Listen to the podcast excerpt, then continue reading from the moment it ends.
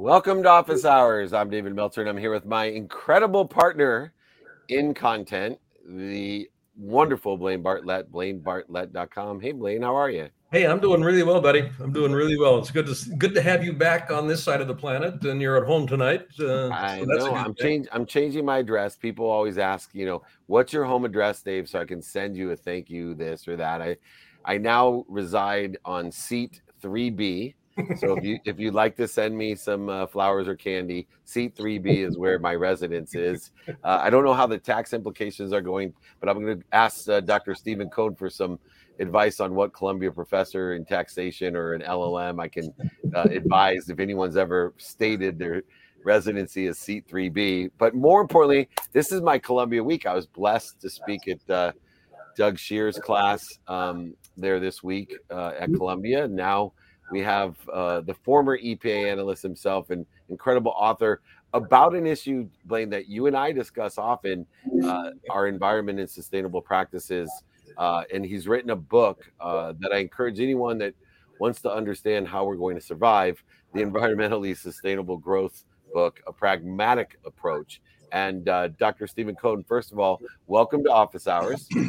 Thank you. Thank you for having me. I want to share with you to start my perspective of environment environmentally sustainable growth and why it's so important. I haven't figured out a pragmatic way to save the earth through environmental practices, sustainability practices, but what I am relying on is that if we implement these practices of sustainable environmental choices that it will give the entrepreneur enough time to save the earth, to convert plastic into energy and fill up the hole in our atmosphere and all the things that I think we're far beyond the stopping point. I was hoping we'd start there. Is that part of your pragmatic approach? Yeah. I, I mean, I think the thing that we don't give ourselves enough credit for is the amount uh, of human ingenuity that's already being devoted to this problem and the amount of uh, entrepreneurship. Well, one of my graduates from uh, one of my programs uh, is this co-CEO of a company called Revel. And if you're in New York and you see those blue Teslas and the little scooters, that's his company. Uh, he started it right after he graduated. So there is, uh, I think that what people don't really understand is that we've had economic growth and we've used technology to reduce pollution pretty much since EPA started. So the air in America is cleaner today than it was in 1970 when, when the Clean Air Act was passed because of two things stack scrubbers and uh, catalytic converters. And uh, we had to create some regulation to make that happen. But uh, when, if you went to LA in 1970 and tried to see the mountains, you wouldn't see them. No. And today you do. And so I, I think that we need to apply that same model to all the other issues that we're facing. Uh, and we can do it, and we are doing it. That's the other point in the book. We're actually actually begun this transition to a renewable resource-based economy. You know, it, it strikes me, and we, you know, David and I actually touched on this as I was mentioning to you before the show started, uh, Steven. Uh, uh, you know, it's not that we lack the wherewithal to come up with ideas about how to address this issue. There are interestingly, I think some institutional roadblocks that actually begin, and I mean institutional, not in terms of edifice, but cultural. Uh, we've got you know just a, a number of different uh, legacy mindset issues that prevent us from implementing some of these things. Not the least of which is some political resistance. Right. From a pragmatic perspective, yeah, how how do you see addressing some of those so that what we're doing from an entrepreneurial side can actually yeah, take root and begin to sprout? Well, well, I think there's there's a, a, whole range of things we need to be thinking about, um, and part of it is also to be a little bit honest with ourselves about what works and what doesn't work. Mm-hmm. So, for example, uh, recycling, which you know I'm in favor of, uh, largely hasn't worked. Right. Uh, and so, what we need to do is, and this is already starting, is apply artificial intelligence and robotics to the waste stream, and get to the point where we're mining our garbage instead of the planet for the natural resources that we need. And we've started to do this already. Uh, and we're going to see more of this in the next 10 or 20 years because the cost of dumping garbage in landfills is going up and up. Yep. That means that there's a revenue stream to pay for the advanced technology we need to mine our garbage. And there, there are efforts to do this right now. And if you look at most of the problems that we're dealing with, it, climate change is probably the best example. So, uh, the fastest adopter of uh, solar power in America right now is Walmart. And the reason they're so fast is they have these things called flat roofs, and they've got tons of them and they use a lot of energy and they've got plenty of money to put up solar arrays. They pay back the cost five, six years. And then from then on, uh, they can run these uh, stores with uh, very little energy off the grid. So the the other point, it's funny, I made this in class last night, that if you think about the the uh, concepts of total quality management, which is basically to drive waste out of the production process, so if you see pollution as a form of waste, why can't a chemical company figure out a way to build a, a closed system chemical plant so that they're not poisoning their neighbors? Well, they can. And the companies that figure out how to do that will be able to sell their plastic and the rest of the things that they're making for cheaper because they're not emitting all this stuff into the environment that they could be using. So these basic concepts are out there. And it's just a question of uh, really smart people starting to put them to work. And I guess the, one of the points I make in, in this book is that this is already underway. It's well underway.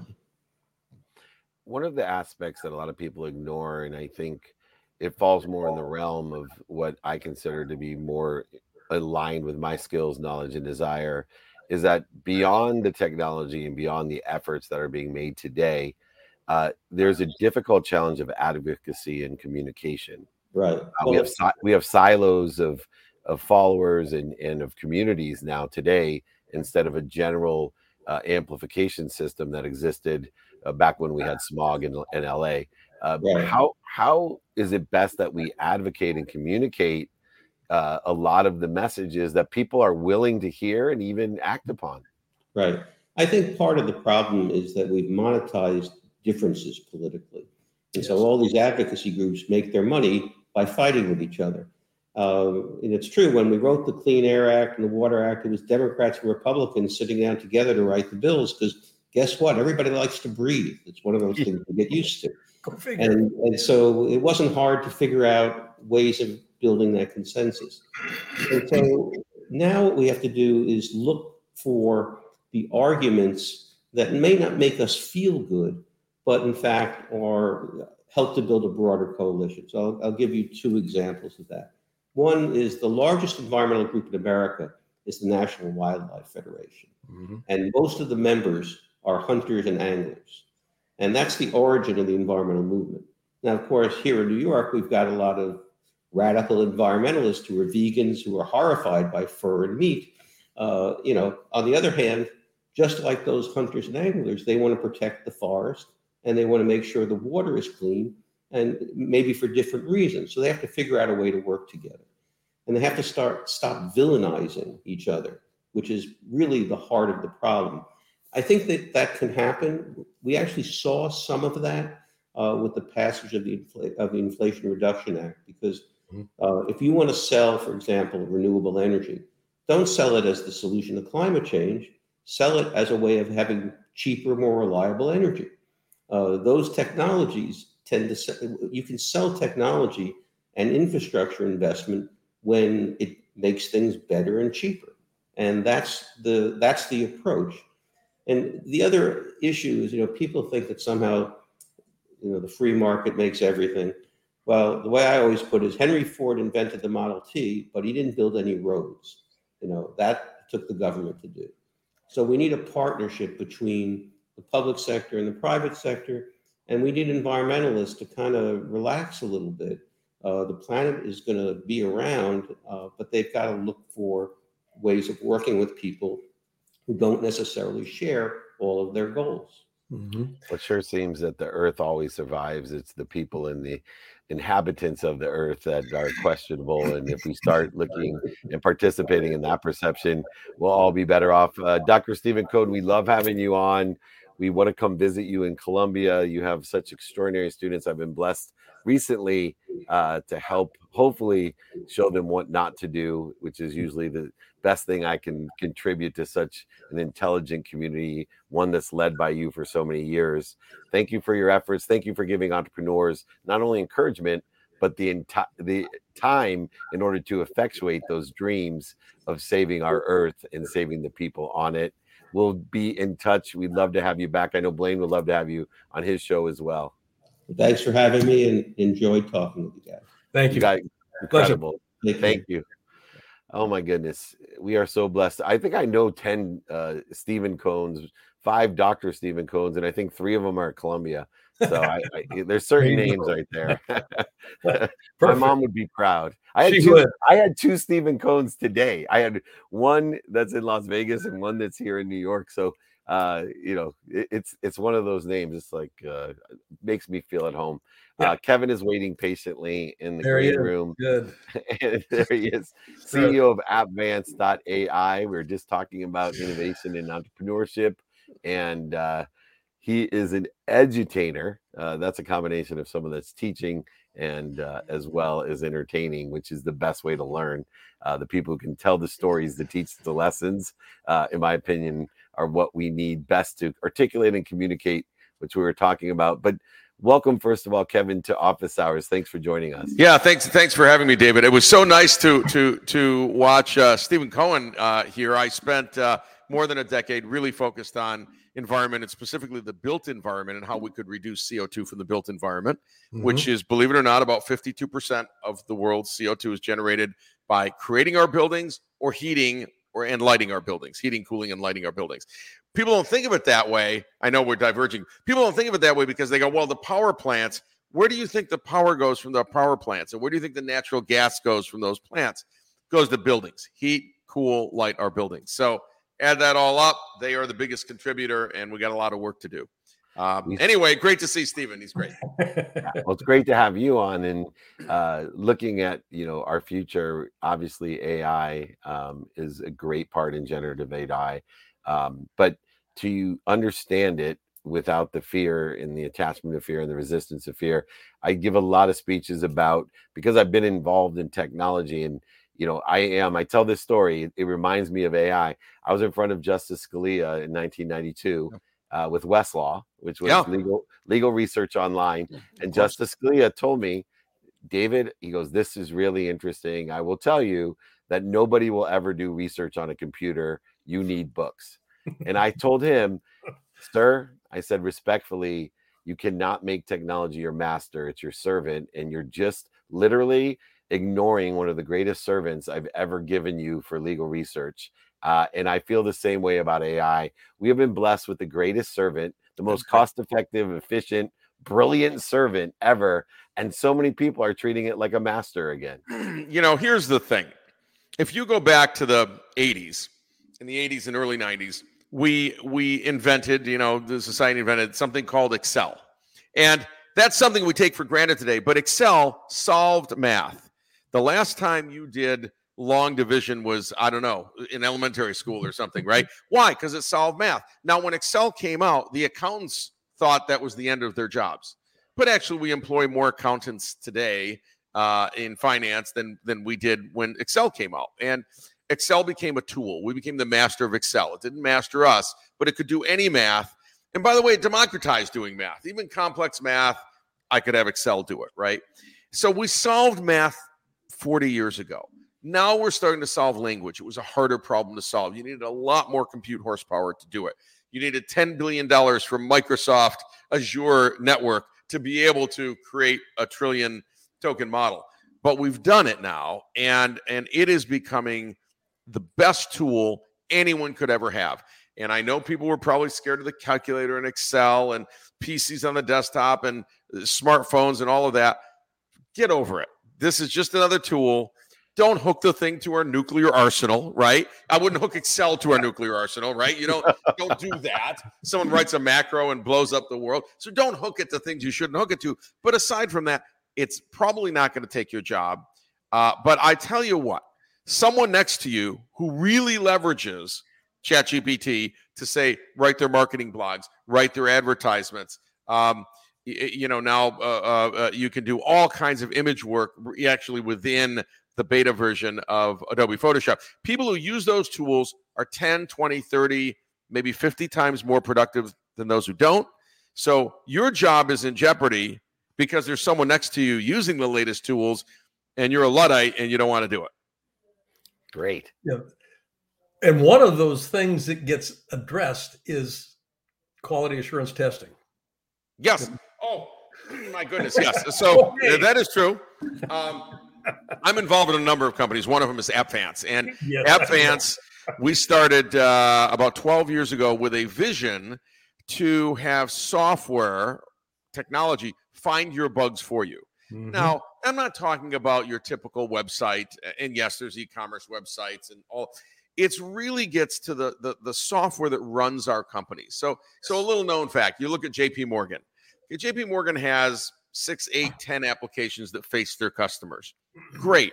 They have 14,500 that run the company. All right. So the amount of updates and testing they have to do that software is unbelievable, right? Just to keep the company running.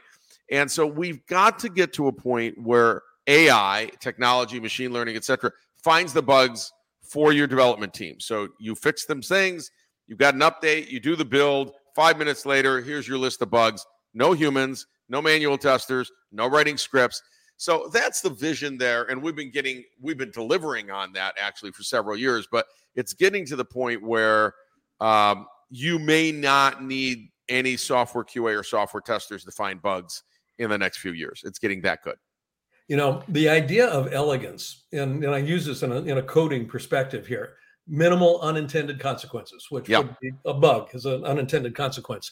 Um, there's a point where you know when you're when you're uh, striving for elegance to that degree, uh, and I'm, this is a, a thought that I've got here. I just want to check out here in terms yep. of emerging consciousness. And David, you kind of opened that Pandora's box a little bit here when you talked about you know, you know artificial intelligence and people's fear about it.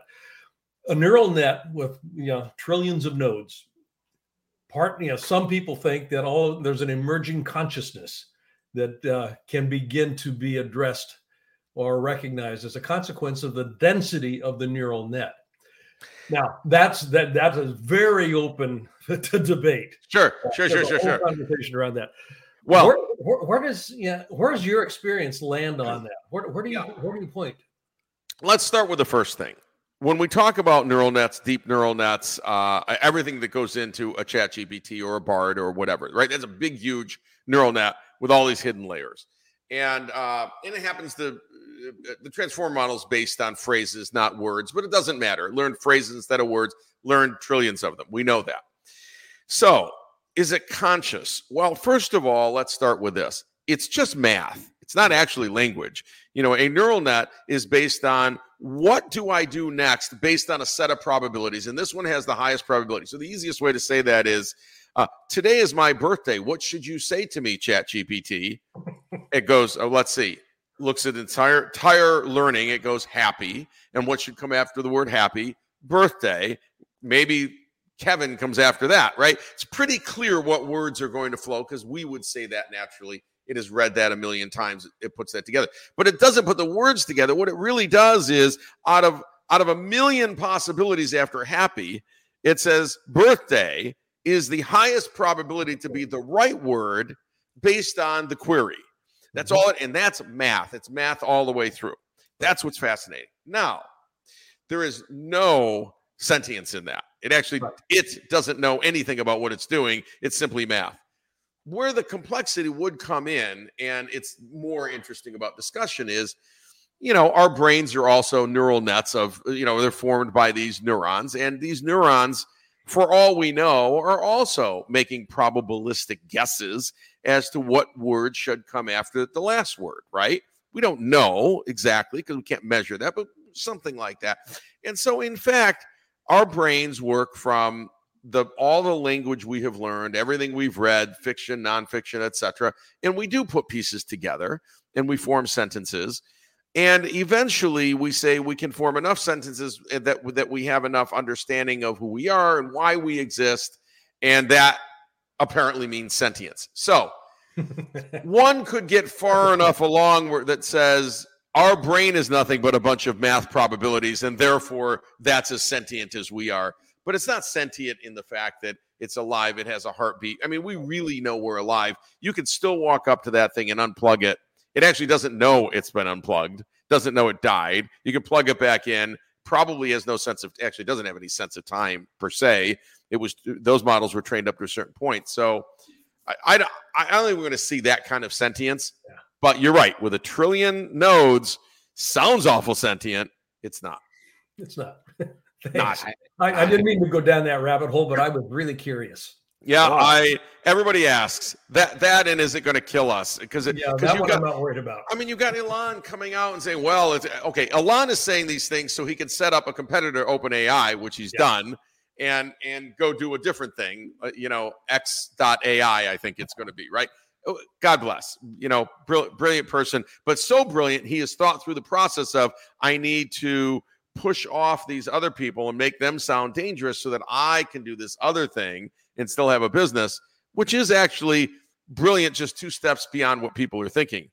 They're thinking, oh, he said those things are dangerous. They must be dangerous. Yeah. No, no, no, no. It's just competition, you know? So, smart guy. Yeah he is a smart guy. He's playing chess, and a lot of us are just playing checkers. Yeah, that's right. Uh, which is that's so. Exactly but right. you also are playing chess, uh, helping create Siri as well. And one yeah, of the things that I think right. is interesting is how has uh, your experience as an accomplished music director, conductor, Broadway and streaming producer, percussionist, obviously understanding frequency and vibration, uh, has absolutely had an impact on your perspective. And you obviously share a very unique perspective with your background and experience and what you've been able to do in technology. But I was curious because I see a lot of higher functioning musicians taking a different participation in perception when it comes to technology. Is that math or is there something else uh, that others like myself that are tone deaf uh, yeah. haven't and aren't able or capable of being aware of? Well, look, let me let me give you an example. I'm on the board of Rochester Institute of Technology. I'm in Rochester, New York right now, and I'm on the board of RIT. We've got about 20,000 students. And a few years ago, we started uh, uh, a performing arts scholars program. Okay. So most most of our students are in the STEM area, but we said, look, we're not going to give give you a degree in music, but you will or musical theater or any of those but if you have those skills, we're going to give you some money and some advance and some other things to come to RIT so that you do your engineering classes and get your engineering degrees, but you get to be in one of these, you know, 80 performing groups, right? It turns out now, after five years, we can look at this that the students who come in with performing arts, in addition to engineering, outperform the students that were just engineering alone.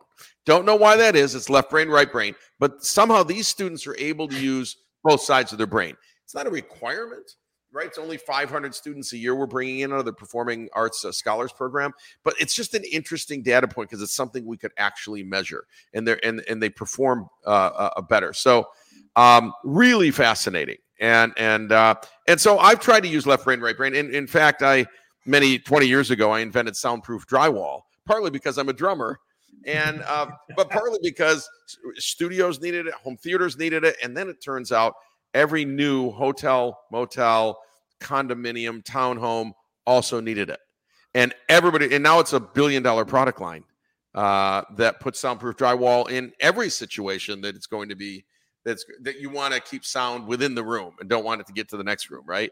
Absolutely fascinating. Needed to be, I guess, needed to be developed. Not, not every Hilton has purchased it. Let me just tell you that. Hilton hasn't purchased it. true. I was just that one. that is true. But but when I was inventing it, it was funny. The thing that was going through my mind was this: I don't want to hear the people next door at 3 a.m. I yeah. I could tell you on this program, I don't know what they're doing, but I probably can guess what they're doing at 3 a.m. Right? I don't want to hear it. I'm trying to. Don't want to hear it. Well, we certainly want to hear more from you, and we have other shows in other places. We'd love to raise the awareness of your awareness to others uh, because it's an extraordinary experience, journey, and perspective that you've been able to share with us. I love anyone that can uh, reconcile technology into our own value system, which I really think you've uh, illustrated here with us. I know Blaine also would love to share uh, his shows as well. We need more of you and your perspective in a world that's definitely going to be impacted with technology again at an accelerated rate. Uh, Kevin Surace, thank you so much. CEO of AppVance.ai, but he's much, much more than the CEO of AppVance, as you can tell. Please come back and join us. Thanks for joining us. Absolutely. Thank you. Great, great Thanks, interview. Kevin. Thank you. That was awesome. Whoa, I love that. I know. I, I, just have to compliment Raluca and Gigi uh, and the rest of my team. They lead the way. Uh, but there, you know, I, I see a lot of content, and you don't get guests like this uh, on a lot of shows that are coordinated in the way that they are as well. It's not yeah. just like we we we do get 2,500 requests uh, a lot uh, every month, and so it's we do get our choice, but to be able to schedule them uh, together, and and that's why the takeaways of the day to me uh, to leverage your genius, your expression of God, uh, really adds even more to what we're doing. Um, I know we got a couple minutes here. Um, I, am not sure, uh. We uh, next up is Michael Hellickson, and he's the founder and CEO of Club Wealth, but he's putting on a Club Wealth Business Strategy Mastermind Conference in Houston, uh, which I'm blessed to be keynoting yeah, as well. Keynoting that, yeah. so they obviously, uh, you, you, must not have been available. That's all I got to say. Uh, but it's n- nice to be. You, you, were in you were in uh, Africa, so I, yep. I got one. Th- thank you, by the way. Um, anyways, uh, let's see. Let's bring Luke on for one second. Uh, she loves coming on the show. Hello. There Hello. she is. I have two questions for you. Number one, so far, what's the number one thing that you've learned? So far in the episode or yes in the in episode. no in the well, we'll she, just from, she, just got back from dr joe dispenza so she probably oh, has a oh, lot okay. to say about that. Uh, but on this episode because we had two of our own dr joes here today. Well um, i love the second guest uh, with the ai perspective. And as you always say the ai you know having an open mind um, the ai is not our master is our servant. So trying to be more open-minded about that yeah well, good. Well, you've been the perfect break because you've answered. yeah, I know. Michael's too. here, so Michael's I'll... here. So, uh, thank you for being a guest uh, here, and uh, Michael owes you a favor for saving his butt. Uh, anyway, anyway, I, I, was thanking Blaine earlier. You weren't here yet. I said, "Oh, Blaine, I'm so glad you were in Africa because Michael's having me keynote his extraordinary event in a Club Wealth Business Strategy Mastermind." And Blaine's one of the world's uh, greatest business consultants. He's on mm-hmm. as a world business consultant. Uh, so I've been taking my notes. He's been mentoring me since he wasn't available. So first, I'd like to thank you for trusting me and keynoting the conference on the 24th. Yeah. I'm super excited about that. Um, I have just a, a, a, blessed fervor for real estate, and I'll, I'll tell you why. You you missed the other two guests, but it's all about the math. Like, yeah. you know, our country was built on laws that yeah. protect the landowner. And if you can find a pragmatic industry career and job that's relative to math and be protected by our government, both not only for taxes, uh, but for income, uh, which are two different things. It, it, it's mm-hmm. amazing how many options, opportunities, and touches of favor that we have to build wealth and utilize math as a business strategy uh, and help a ton of people while we're doing it. And you're an extraordinary real estate, uh, you know, entrepreneur who has been able not only to generate wealth for yourself, but I, I love the fact that you carry it forward and you have probably made more millionaires than anyone I know uh, with the club wealth guarantee and what you do with the coaching and consulting uh, with your club. So thank you for joining me. Thank you for hiring me. And I can't wait to share our ideas together in that realm, you know, what is it that excites you about creating this club to build wealth? You know, it's interesting. We started years and years ago. I was just I was a real estate agent. You know, back in 1991, I started selling real estate. Yeah, wow. uh, it's been been a minute, right? Blaine's like, wow, that was my 50th birthday. Oh, yeah. that's amazing. Not too far off. oh my gosh, that's hilarious. Well, you know, and it started. Really, what it started with was, you know, I just I just thought, you know, what's what's the best way to make a living that doesn't require a college degree? Because college wasn't for me, and uh, and I'm th- and thinking, well, what am I going to do? So I I thought, well, real estate sales, right? Because it has to be sales. And then I thought, well, where do most people make their millions or keep their millions? And that's real estate. So real estate sales just kind of made sense. And so I went into that and worked really really hard for a really long time and and you know was an overnight success 20 years in the making. And uh, you know how that goes. And uh, you know became the number one real estate agent on planet earth for for quite a while actually. And um, what happened was a lot of my colleagues a lot of people i knew around the country that were selling real estate at a high level started saying hey we want you to teach us what you're doing. Like you know we want you to start coaching our business consulting our business and teaching us how to do that. And uh, so kind of club wealth got born out of that well, then I started also investing in real estate at a high level. And so now you start combining the two. It's great because real estate's the, you know, sales is the active income that gives you this vehicle to now go buy real estate, which is really cool because now you can offset, especially what's really neat about now, David, this is for those that are not a real estate agent or a full-time real estate professional, they're going to hate it when I say this. Michael, but, you need to get a little bit more animated here. Oh my god! Like, I get excited about this because like there is no better way to be. I mean, look, at, I'm up in. I've got I've got this vacation home up in the mountains that Tara and I are. are I mean, look at this view. I I get to do this because of real estate. Like it's just it's crazy what it does for us. And so here, so check this out. So if you're a full time real estate professional, you, you know, which means you got to put you know 750 hours per year into real estate, you get something called accelerated depreciation. Now, most people don't know what this means, but basically what it means is instead of having to wait 27 and a half years to fully depreciate a property, you can do most of that in the first zero to 15 years. What this really means, kind of the bottom line as to what this really means is savvy people that are investing in real estate and that are also full time salespeople in real estate or that are full time investors in real estate, they're not paying taxes at all. I mean, at all. Like, this is craziness and people don't understand what an opportunity is. So anyway, you asked what excites me about real estate. It's that. It's that there is literally no better vehicle on this planet to build wealth period. And by the way, David, I am super excited to have you speak at our event. Can I? I mean, seriously, the real life Jerry Maguire. Are you freaking kidding me, man? I mean, come on. I just want to know: Are you bringing Flipper with you? Like that? I, I really hope Flipper's coming I'm, with you. I'm actually bringing better than Flipper. I'm bringing Chicharito with me. I don't know if you've heard. So I'm I did not know that. That's yeah, I was. I was going to surprise. I was going to surprise you, but he told me uh, this weekend before I left for the Silicon Slope Summit he said, Dave, because we're speaking with Tom Brady and I, uh, which was funny because I was on TMZ making fun of Tom Brady for the Delta deal, saying what a great way to hide an endorsement deal by calling him a strategic advisor. I said that's ironic because he hasn't flown Delta in 20 years. Uh, you know, like let's be honest, and you're going to make him an advisor. It's a great endorsement deal, but they were joking. You know, who opens for you? You know, do you open for Tom Brady or does Tom Brady open for you? I said, look, humbly, I will open any stage for Tom Brady, any ask anytime he wants. But we're actually both opening for Chicharito because in Mexico City, nobody cares about Jerry Maguire or Tom Brady.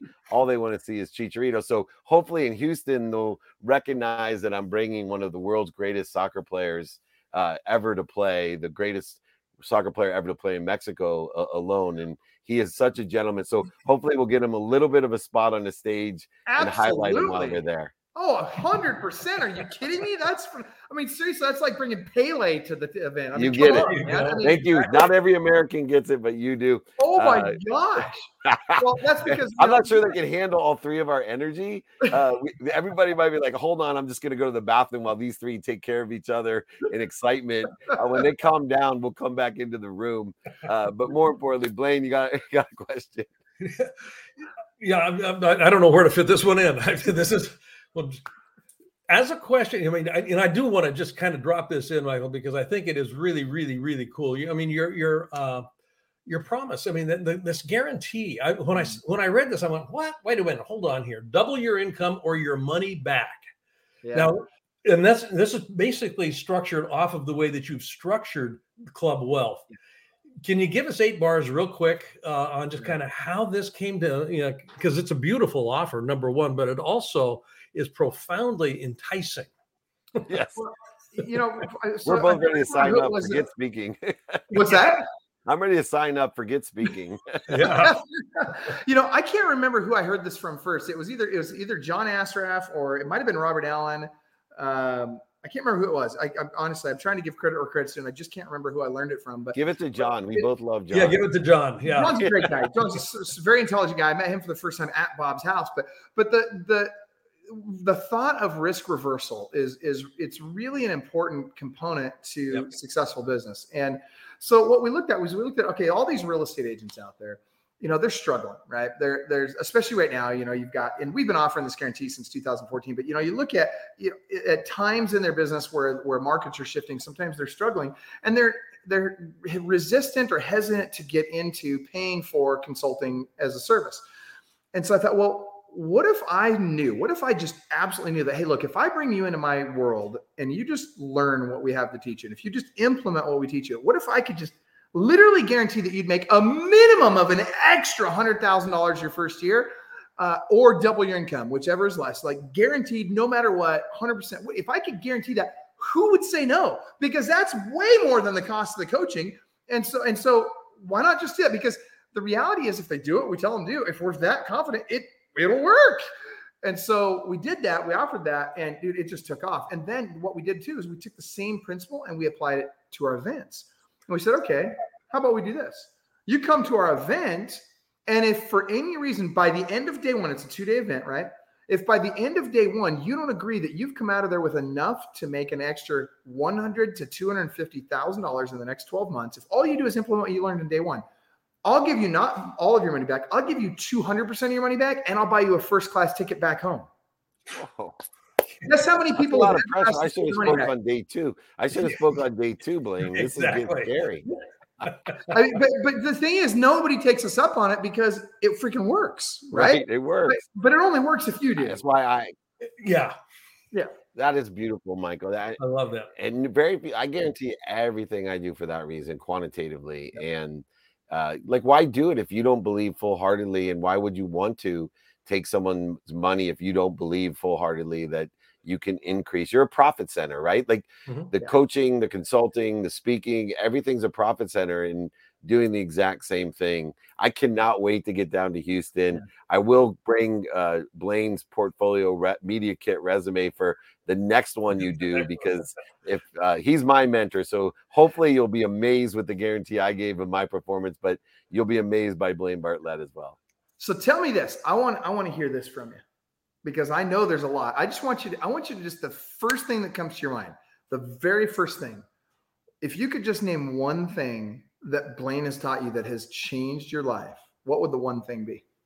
Time like the the uh, re, the understanding how man-made constructive time is reconciled with perception um, and to utilize that in my favor to be productive accessible and gracious like the conversations we've had about infinite time from the very start of our friendship uh, sometimes a couple tequilas in sometimes completely sober uh, i'm not sure which time i learned more about time but i will mm-hmm. tell you it changes everything in my life my relationships my you know literally every business activity I get paid for. So understanding I, I have learned to because of Blaine's lessons utilize time at the utmost professional level. I am the Tom Brady of time. It is also my love language, which they forgot it in the book the lo- the four languages, you know, the four love languages. They yeah. forgot time. It's it's and so when you were late, buddy, I, I, I fell out of love with you, but you made it. hey, and by the way, first of all, thank you for your patience on it. I actually thought you were coming on my show at 3:30. I didn't realize I was supposed to be on your show earlier. Oh my oh, goodness. Oh. Hey, oh. I owe you. I'm coming on your show, I guess. They'll, they'll tell me go. when. Yeah. So you're disappointed in me. I no, I'm not disappointed in you at all. I just feel terrible, man. I feel I like, oh my gosh, we dropped the ball. And yeah, that's so good. so, well, we all have to thank our next guest because she's waiting there patiently, and her time's way more valuable than all three of ours combined. So we might have to double her income and oh. send her a free first class ki- ticket uh, to resolve uh, her patience, but she understands energy and impact and has mastered the inner calmness. I can tell as she's waiting there. Michael, let's do this again. I'll come on your show, obviously. We'll all do more together. Yeah. Keep helping people, making more money, help more people, and have more fun. We'll see you soon. Sounds good, brother. Thank fun. you so much. Thank you. I'm bringing Chicharito. That's a promise. I can't wait to meet him. I'm serious. That's exciting. Seriously, cool. super cool. Right on. Thank all right, you. see you guys. so. All right, we have another doctor in the house. Uh, it's amazing. This one, you know, is our biggest cleanup hitter uh, because by anything, I think this is most in our wheelhouse Blaine. And I don't know why we keep on getting all the Columbia people, but I'll I'll take them. I, I, should have been a student there with all the great professors uh, that they have. Uh, but her, uh, his new book is Inner Mastery, uh, Outer Impact. Uh, and if that doesn't say it all for you and I, but how about this? How your five core energies hold the key to success. I am so blessed to have Dr. Hitendra Wadhwa here with us, Wad, Wadhwa here with us, founder of the Mentor Leadership Institute. And uh, Doctor, thank you so much for joining us. David, great pleasure to be here. I was enjoying the last few minutes of the previous episode, and uh, you know, it was great hear. It was you're not the first one who's confused my gender. You know, we uh, we um, have a name that ends with a dra, which I think people just assume that Alexandra and Sandra and Hitendra must be yeah. coming from the same uh, same place. I know. So, and they, they kept typing, "You're in my green room," and I was like, "I can't see anyone here." And then uh, to bring you on, I'm like, "Oh my goodness, uh, this is great!" But more importantly, you would have fit in with the first two guests because I wish you were here at that time. Um, you talk about these four core energies, and I talk about a genetic and energetic inheritance. Oh, five. Sorry, five fingers. Yeah, yeah, five. I'm I'm I'm on top of it for our last guest here. Five core energies. I want to know uh, because obviously there's a lot of inner mastery uh, philosophies, theories, even within spirituality and religion, uh, being able to do the inner work. But a lot of people ignore. They talk about genetic inheritance. They don't talk about the energetic inheritance. And I assume that you believe within the context of the five core energies that we actually inherit energy somehow? Well, um, it's a very thought provoking question. So, I believe that, first of all, there is energy in the universe, and that the human body is a receptacle, a vehicle through which we can source that energy let it flow through us and then into the actions and engagements that we have in the world. So to that end, um, you know, when you call uh, when you talk about the inheritance of energy, uh, it's not merely something that uh, perhaps you know we've been bounded by based on conditions of uh, nature and nurture, right? Um, what we have uh, inherited physiologically, you know, from our parents and or the conditions in which we were born and raised. Of course, absolutely those do end up taking us down certain paths of um, habitual ways of thinking, habitual ways of feeling and reacting and engaging and behaving and valuing and intending and all of that. At the same time, you know, just the notion of thinking about yourself through the lens of energy gives you certain agency gives you certain fluidity certain capacity to recognize that you know you and i we're in a state of flow. We are always works in progress. There are things we can evolve and do today that may not be true yesterday. As one exemplar of that you know the leader of a certain organization that i have a lot of fondness for and respect for he was greeting people you know the members of that community at the beginning of a one week event. And then at the end of that sort of you know inspiring you know welcoming address from him he says and I'm going to see you at the end of the week. And then he pauses and he corrects himself. He says, Well, no, I'm going to see the new and improved version of you at the end of the week. Because, mm. you know, every day I wake up and I have the capacity in me to draw in a certain kind of an energy and keep evolving and moving myself. I don't know. Does that make sense? Yeah. Makes perfect sense. Yeah. It's what's what strikes me is yeah, what, what Okay, I'm not sure what's recording here. you can record me anytime. Link. yeah, there we go. That's yeah. interesting. Recording yeah. stopped. Okay. Oh, that was a Zoom thing that's coming up. Never mind. Okay. What I'm struck with here is uh, the the notion of how do who do I need to be in order to step into that future state? Yeah. You know, so it's a, it's a practice in actually being, not doing. Ah, very beautiful. Fair assessment. Yeah, yeah, yeah. No, that's that's very beautiful. Um, see, um, Blaine. I mean, I um, I'm blessed to have grown up in, in a culture like India, which uh, is extremely, you know, profound and rich and beautiful on the inside, and can be a little bit messy on the outside. Yeah. And then I migrate to the United States, and we have created a culture here which is extremely rich and perfectionist oriented and beautiful on the outside and can be a little bit messy on the inside mm-hmm. you know mm. and i have felt incomplete in both cultures until I see them, you know, unified, until I feel like um, the inner should be enriched and then should inform the outer.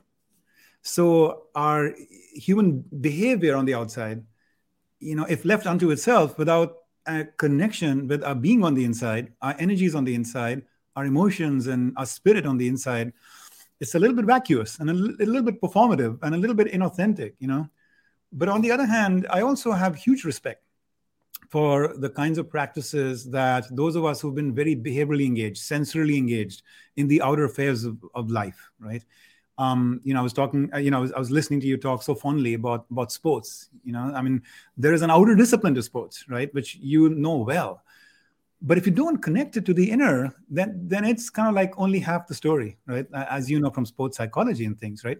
And so, yeah. So to your to your point about the human being side, I celebrate that, appreciate that, exhort that, you know, to executives and students that you you you got to dive within, you got to connect with your spirit, and yet at the same time then seek to harmonize your life on the outside with it. It's not just about you going on a certain meditation retreat and then kind of like leading your life the way you've always led, thinking that that's going to just magically give you energy and insight and prosperity.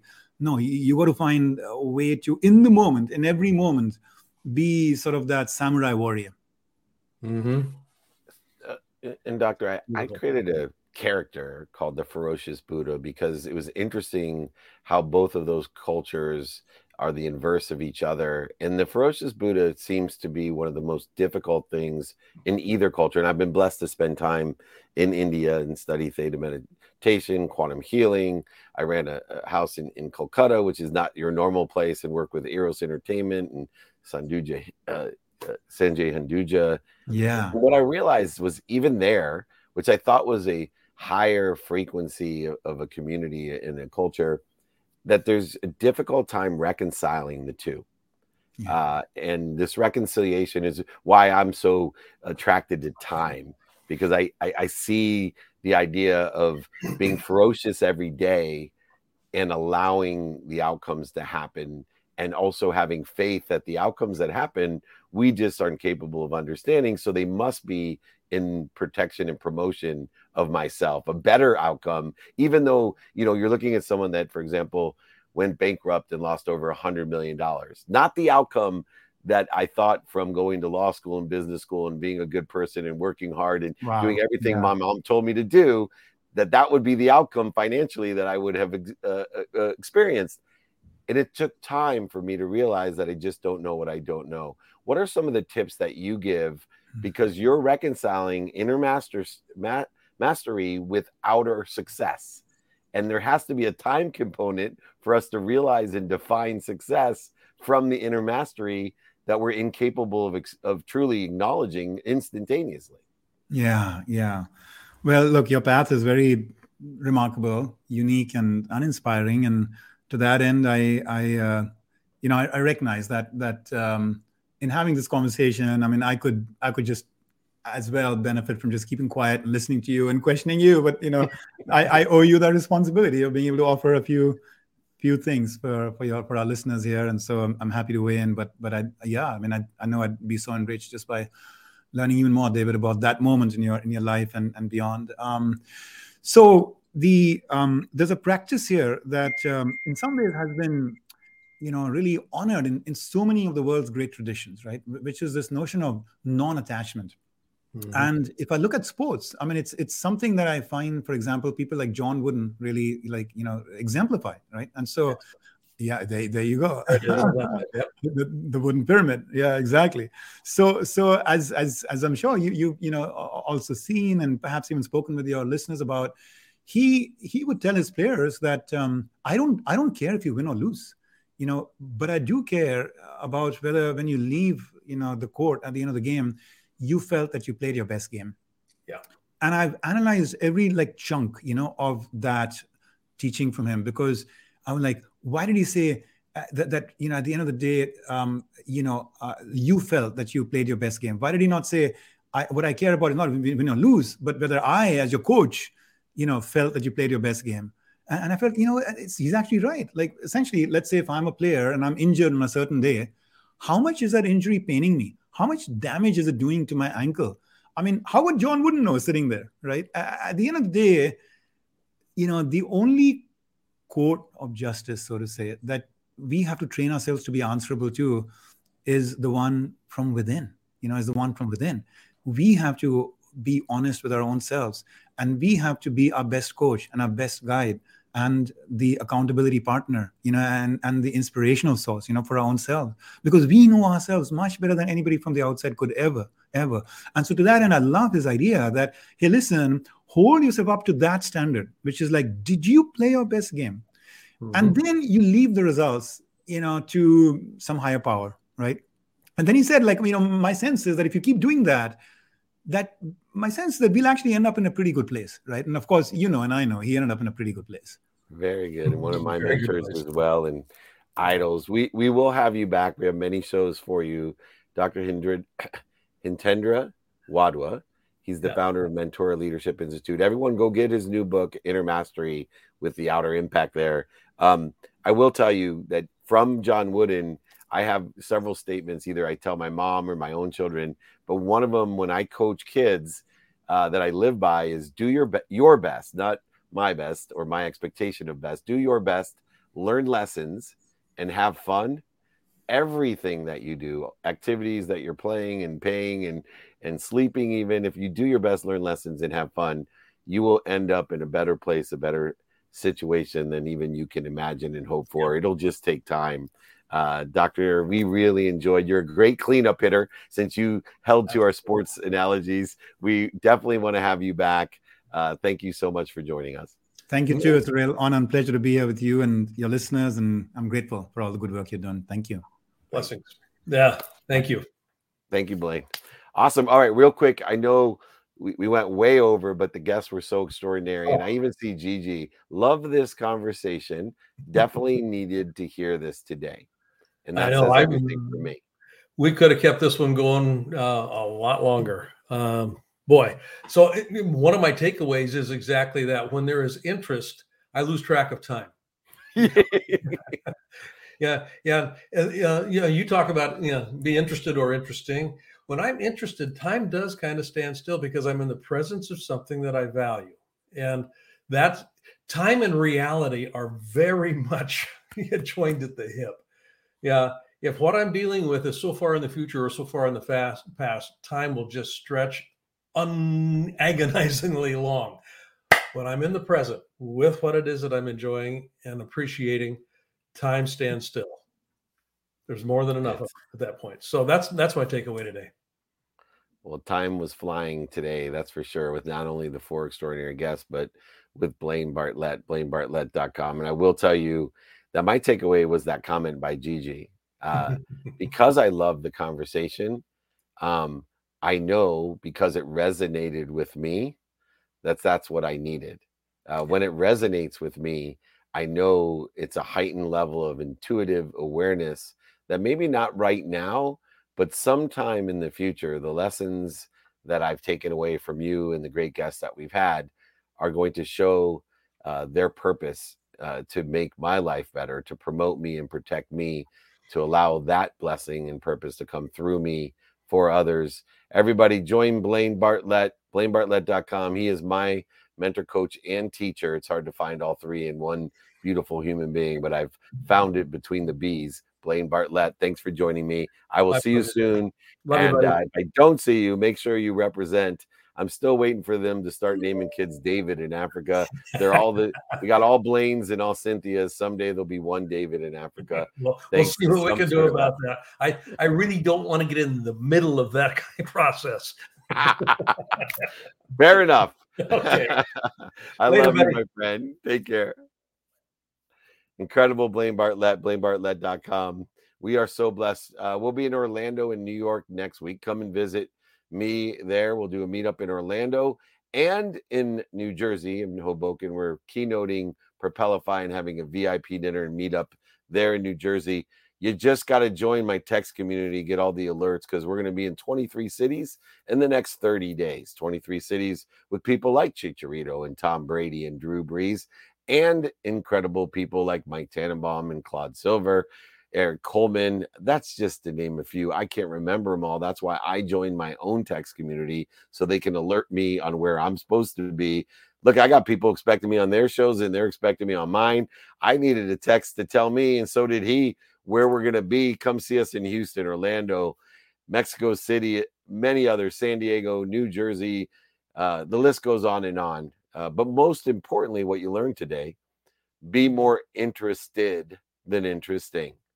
Be kind to your future self and do good deeds. We'll see you tomorrow. Thank you, everyone.